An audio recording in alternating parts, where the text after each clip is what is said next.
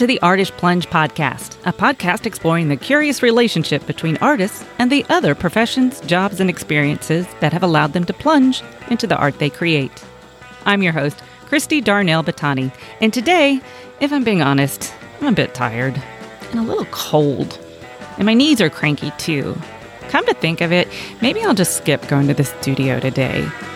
But wait, I think I hear the voice of legendary Impressionist painter Pierre Auguste Renoir. The pain passes, but the beauty remains. In today's ARTish Words episode, we're going to hear from two artists who have written about Renoir and how his physical struggles impacted his art in his later years.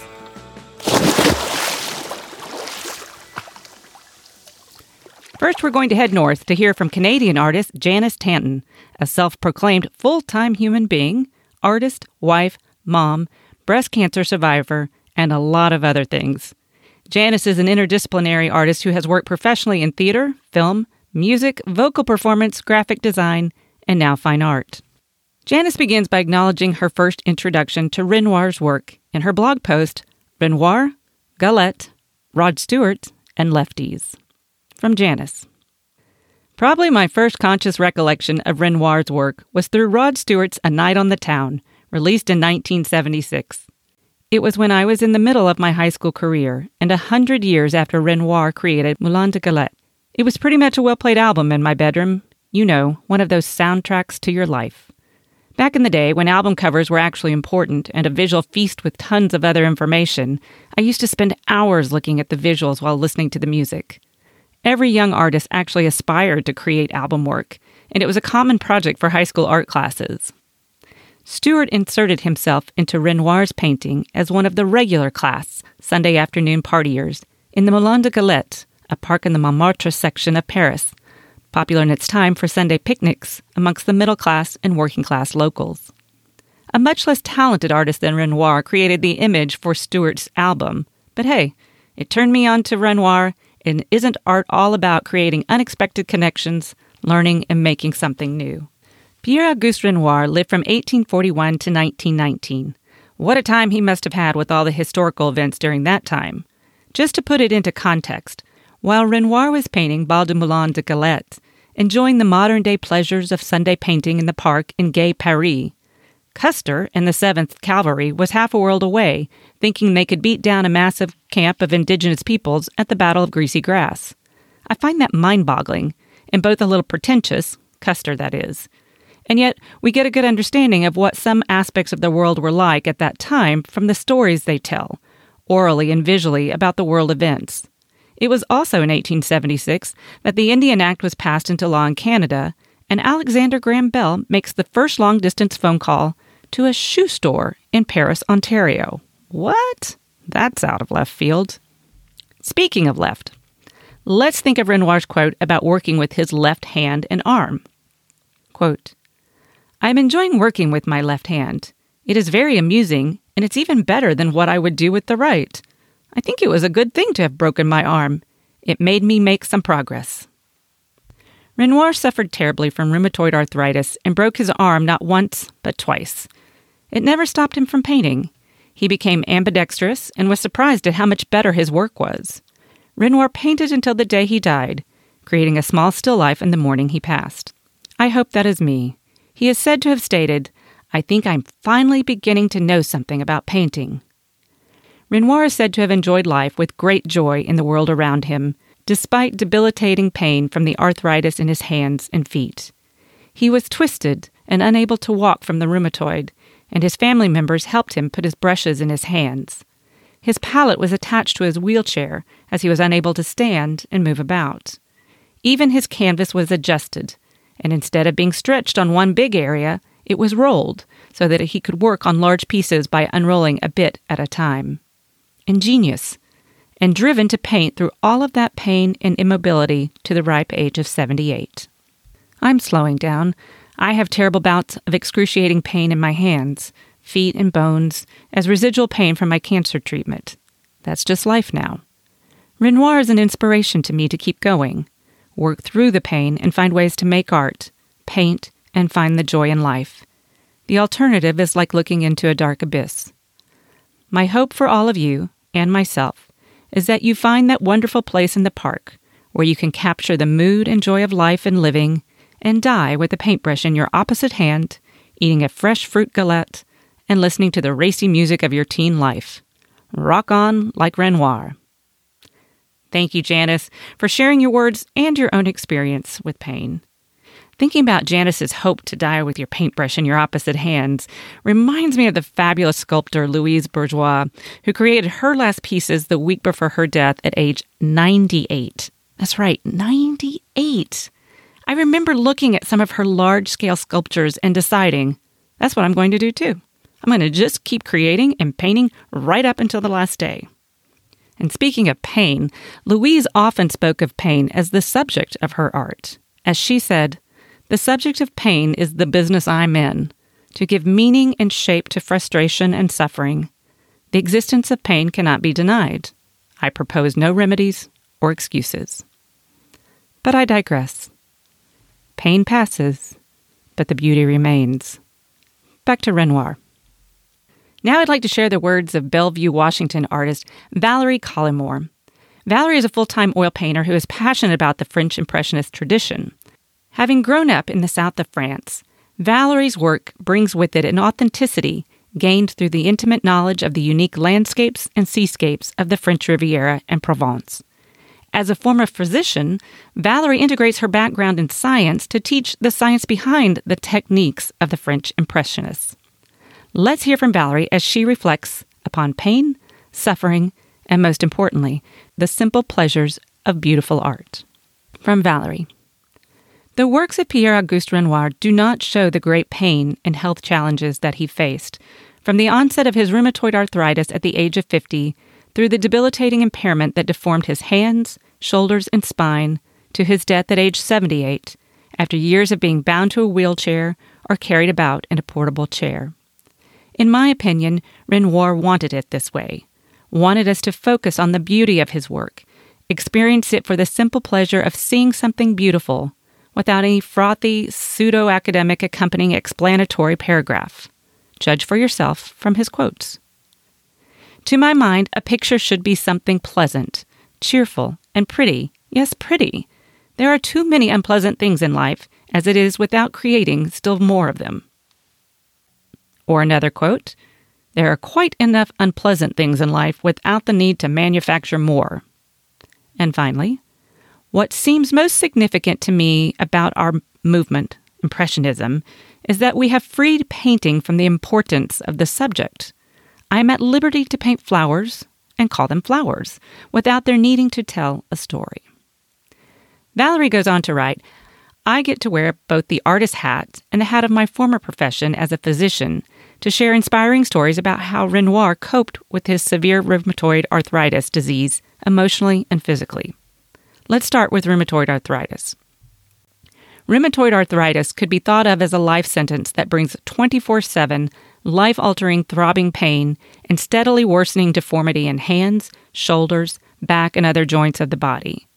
Imagine how it must feel to watch the hands that you make your living from gradually become deformed. Imagine being an innovator and a creative with a work ethic that built an internationally recognized career, and now you have to depend on family members and assistants for personal hygiene and to help strap a paintbrush to your uncooperative hand. Understandably, remaining in good spirits is out of reach for most who suffer from this condition. The often unavoidable depression actually makes the joint pain worse, often leading to an emotional downward spiral towards feelings of hopelessness. The search for relief. Most sufferers were motivated to find treatments that would minimize the grinding daily pain and remedies to slow down the destructive forward march of the disease. Renoir was one of these motivated seekers of relief. He regularly traveled to remote spas throughout Europe as part of his treatment regimen until the discomfort from the long trips began to outweigh the small benefit he received from those treatments. In addition to the hand deformities, Renoir's shoulders, elbows, and back became extremely stiff, and later, with abnormal bone fusions occurring in these diseased joints, he lost his ability to stand. If you were presented with the choice of either walking or painting, which would you choose? A few years after losing his ability to stand and walk, A strict treatment regimen overseen by a prominent doctor resulted in Renoir taking a few steps on his own. His memorable statement It takes all my willpower, and I would have nothing left for painting. And his equally memorable decision, shared with us by his filmmaker son Jean, Renoir sacrificed the ability to walk in order to more fully concentrate his energies on painting. A positive mindset in the face of these horrific health challenges and difficult life decisions, Renoir's mindset remained remarkably positive. Renoir seems to have had exceptional coping skills, which, in my opinion, came from careful and intelligent thought and planning, as well as from the determination to keep one's naturally cheerful disposition intact. He created a highly supportive environment in his home and studio, surrounding himself with loving family and faithful assistants. His son Jean said that Renoir thrived in an environment where all who surrounded him were engaged in working as hard at their passions as he worked at his. He loved the semi rural environment of his expansive French Riviera property, with its small working farm, kitchen garden, fruitful olive trees, and pain relieving moist, hot climate. He brought into his life the positive effects of having pets. Always feeling cold, which explains the heavy coats in many of his photos, he sought the comfort and warmth of his cats, sitting on his lap and chest, and it is said that finding cat hair is one way of verifying the authenticity of Renoir's work during his later years. By continuously focusing on painting and keeping his home life simple and joyful, Renoir was often able to take his mind off his physical limitations and divert his attention away from his pain. It appears that he did not give in to self pity nor did he dwell on his disabilities. He used his considerable ingenuity in inventing systems that he needed to pursue his work. Renoir commissioned wheelchairs and seats designed for specific purposes. He describes the wheelchair that helped him assume the optimal position in front of his canvas as not too soft and uncomfortable, yet he soldiered on. He invented an elaborate system that allowed any portion of a large ink progress work to be positioned within his reach. Working around his inability to hold a brush, Renoir had specific areas of his hand bandaged to prevent blisters before an assistant, often his teenage son Claude, placed his brush in just the right position in his clenched hand. When he could no longer hold his palette in his hand or on his knees, Renoir invented a swiveling palette affixed to his wheelchair. Valerie goes on to include in her post a link to an amazing video of actual footage of Renoir in his last years painting. I will include a link in the show notes, but if you will indulge me for a moment, let me narrate what the video shows. We see Renoir sitting at a desk. We see Renoir with a hat and a cloak and a cigarette, someone lighting it for him, leaning back, using his left hand to take a drag. One more. And then a palette being placed on his lap. Someone, probably his son, puts a paintbrush into his right hand, and he makes jabbing, short movements, leaning back to squint, take a look, and lean forward again, with more quick, short jabs, dabbing into different puddles on the palette and looking carefully, while at the same time, every few seconds, leaning back and squinting, with short, quick motions. After a bit, he seems to ask that the palette be taken away, and he is surrounded by family members or assistants, and they chat and look at the painting and talk and smile and laugh. Back to Valerie's observations regarding the video. You can see how the disease has ravaged his hands and that he is in a wheelchair.